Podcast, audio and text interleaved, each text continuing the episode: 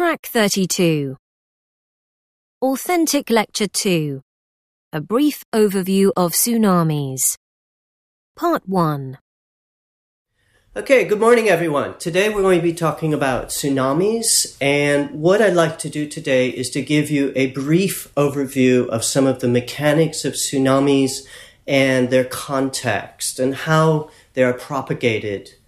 Uh, first of all, what is a tsunami? Now, a tsunami is any sudden non-meteorological induced impulse in the water, regardless of size. And this is a definition from Landers et al., The Science of Tsunami Hazards. Now, on the left of this slide, I've shown two of the characters for tsunamis from the Japanese.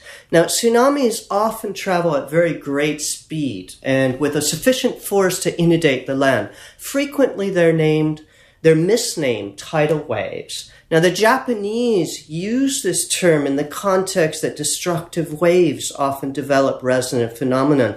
So, in the 1700s and the 1800s, they noticed this phenomena, and sometimes before that, where they saw these harbor or port crossing, which is the word tsu in Japanese, and nami wave, and that often these harbor or port crossing waves were associated with a lot of destruction. So they were named tsunamis. So there's a great history of tsunamis in the literature.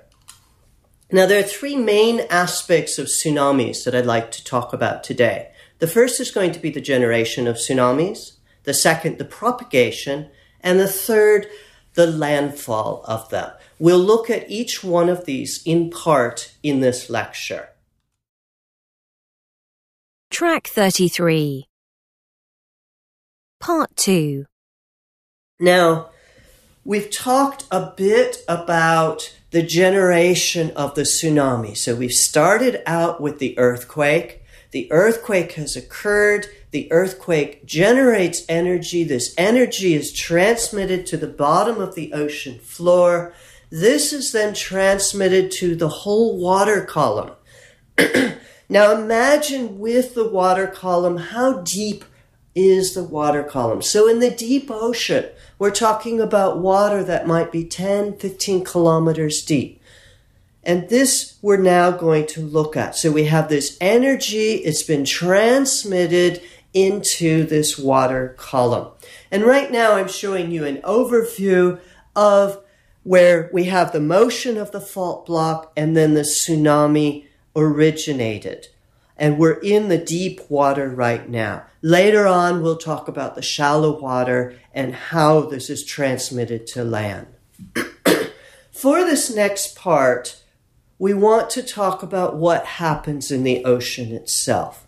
Because we have the energy that has been transmitted and it's going from the bottom of the ocean to the top of the ocean, and the energy is going to stay in this water column.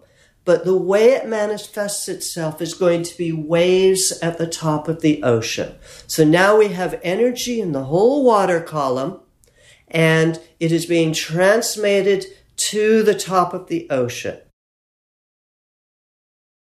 So now we need to go back and think about what is the depth of the deep ocean. And I made a mistake before, which often happens when we're lecturing. And I told you that the ocean's depth was 20 to 30 kilometers. In fact, and I'm glad one of you noticed because I saw your hand up, the water depth is actually in the deep ocean two to four kilometers. Now, this is slightly confusing, but we have a mathematical theory called deep water theory. And deep water theory is quite complicated. It only applies if the water depth is greater than the wavelength divided by 2. So what did we say the wavelength divided by 2 was? We said it was 25 to 150 kilometers for a typical tsunami. But this isn't true for the deep ocean. The deep ocean, we have two to four kilometers. So that means we know that deep water theory is not going to apply in the deep ocean. Now, shallow water theory in mathematical theory is where the depth is less than the wavelength divided by 20. Now, let's take 25 to 150 kilometers. Let's divide that by 20, and we now have 10 kilometers to uh, 20 kilometers, a little bit more. And so what we have here is that the waves in the deep water for a tsunami follow shallow water theory. Shallow water theory on a mathematics perspective, and I'll show this in the next slide, is much easier in terms of the equation. So we're going to be using this. So the basic thing to take away from this is tsunamis follow shallow water theory in the deep ocean as the depth, a couple kilometers, is much less than the wave wavelength, hundreds of kilometers. Now, this will be the only equation I'm going to show you in this lecture, and it's one I'd like you to remember for the exam. The celerity of the waves, and celerity is another word for the speed or the velocity of the waves themselves, is equal to gravity times the depth of the ocean and then take that quantity and take the square root of it. So what is gravity? Gravity in general is about 10 meters per second square.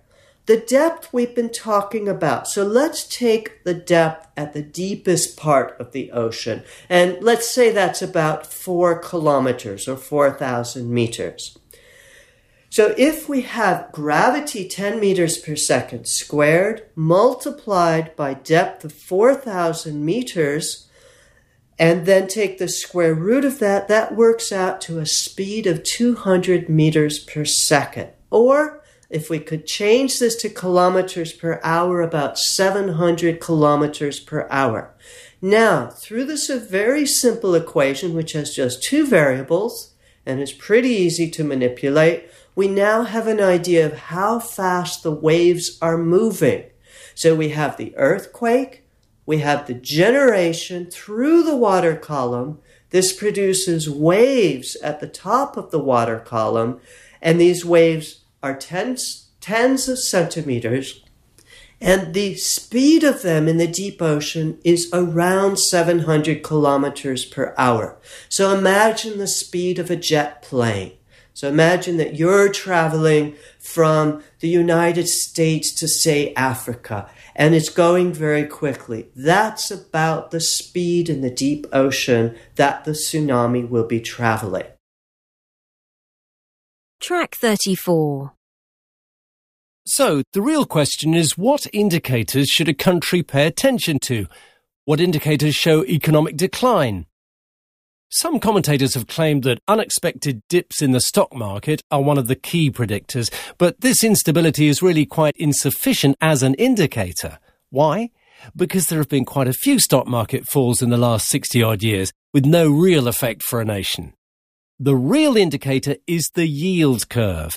An inverted yield curve often signals decline as short-term interest rates exceed long-term rates. Track 35. One type of worker satisfaction is based on employer drivers. These are the things that employers provide for their employees. We call this extrinsic motivation because it is kind of outside the control of the employee. They have to take whatever the company offers. So, there are four main drivers here. Salary and benefits are the most important, as no one wants to work for free. People apply for jobs based on the money they're going to earn. A close second is the type of work, as people want to be stimulated by what they're going to do for 40 hours or more a week. Studies by Smith and Thompson have noted that one of the key reasons for leaving a job is monotony and the lack of fulfillment. The next two are also related. It's human nature to want to progress in life, so promotion and training are key factors in making sure workers are happy. This is perhaps why continual professional development has played such a key role in many companies for the last 20 years. Track 36.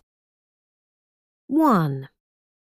So, there are a few forms of company structure which we are going to look at today. The first step on the business ladder, so to speak, is being a sole trader or partnership. This is where one or two people work in a business, but importantly, they aren't a company.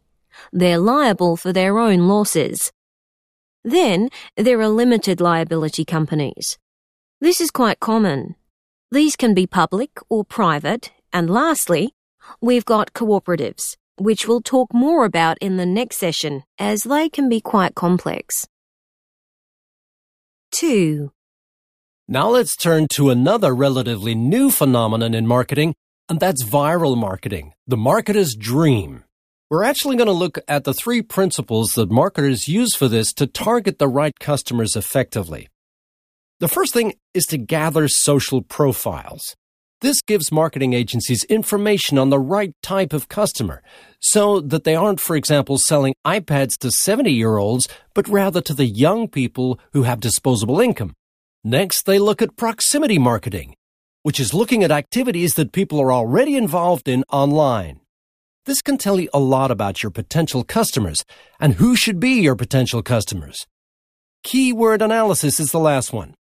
Researching real-time keyword density tells you what people are typing about, how common words or phrases are or might appear. Let's explore these a little further. Track 37 1. The fundamental principles of risk intelligence are all in some way related to transparency and defining roles, responsibility, and authority within the organization.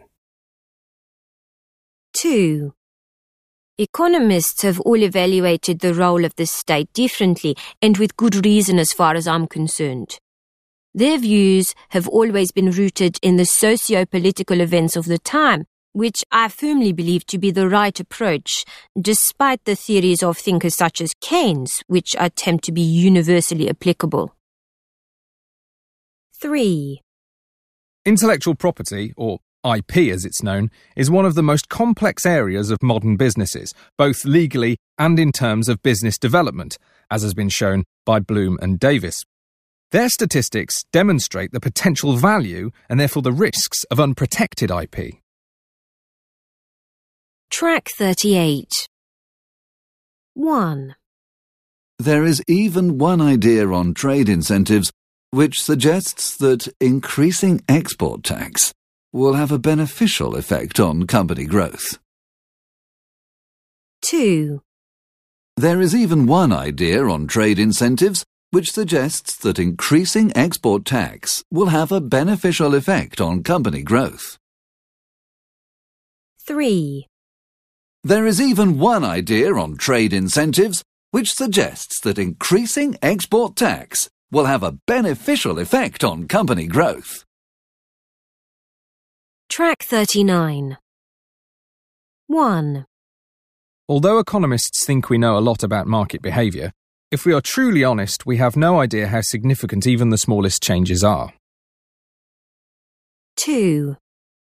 Although economists think we know a lot about market behaviour, if we are truly honest, we have no idea how significant even the smallest changes are.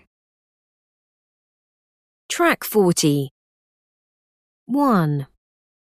The long-term economic effects of improved technology in the workplace are especially hard to predict, as we currently have no way of knowing whether new and small companies will have enough resources to embrace them. 2. While it is still not entirely clear how social networking will affect corporate policy, one thing we are sure of is that, in theory at least, there will be some measurable effect. 3. The budget deficit of many countries has now become so large that many of them will be forced to think again on whether subsidies in certain industries, such as agriculture and transportation, are really effective. Track 41 1. Okay, so interestingly, Jones and Franklin at Columbia University wrote an algorithm which could accurately predict share variation with little market data, despite people thinking this was not going to be possible at that time. 2. For some years now, human resources experts have thought that there must be better ways of assessing candidate suitability than the traditional interview, and that companies have to spend more resources in this area. Track 42. 1. We are currently focusing on the principles of accounting, and we'll continue this for another three lectures. After that, we're going to start looking at how these principles actually work in practice. 2. So let's look at the next slide showing the SWOT analysis of Nike. It's really easy to see how the online threats manifest themselves just by doing a simple Google search. You can also see the impact of online retail simply by the lack of new flagship stores in certain markets. 3. So, has everyone read the report on the impact of sustainability policies on what we call the big four accounting firms? Now, I want you to analyse the conclusions and recommendations that we made in light of the theories we covered last week.